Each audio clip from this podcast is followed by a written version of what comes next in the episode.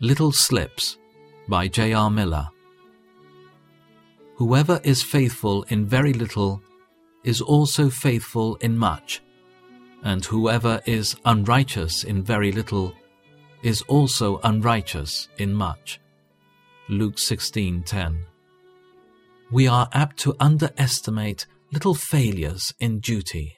It seems to us a small matter that we do not keep an engagement that we lose our temper, that we say an impatient or angry word, that we show an unkind or harsh spirit, that we speak uncharitably of another, that we treat someone with discourtesy, or fail in some other way which appears trivial.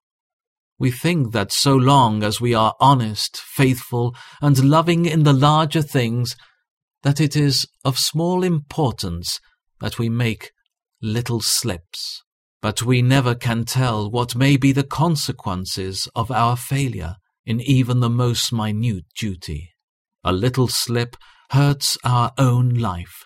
It leaves us a little weaker in our character, a little less able to resist the next temptation that comes at the same point.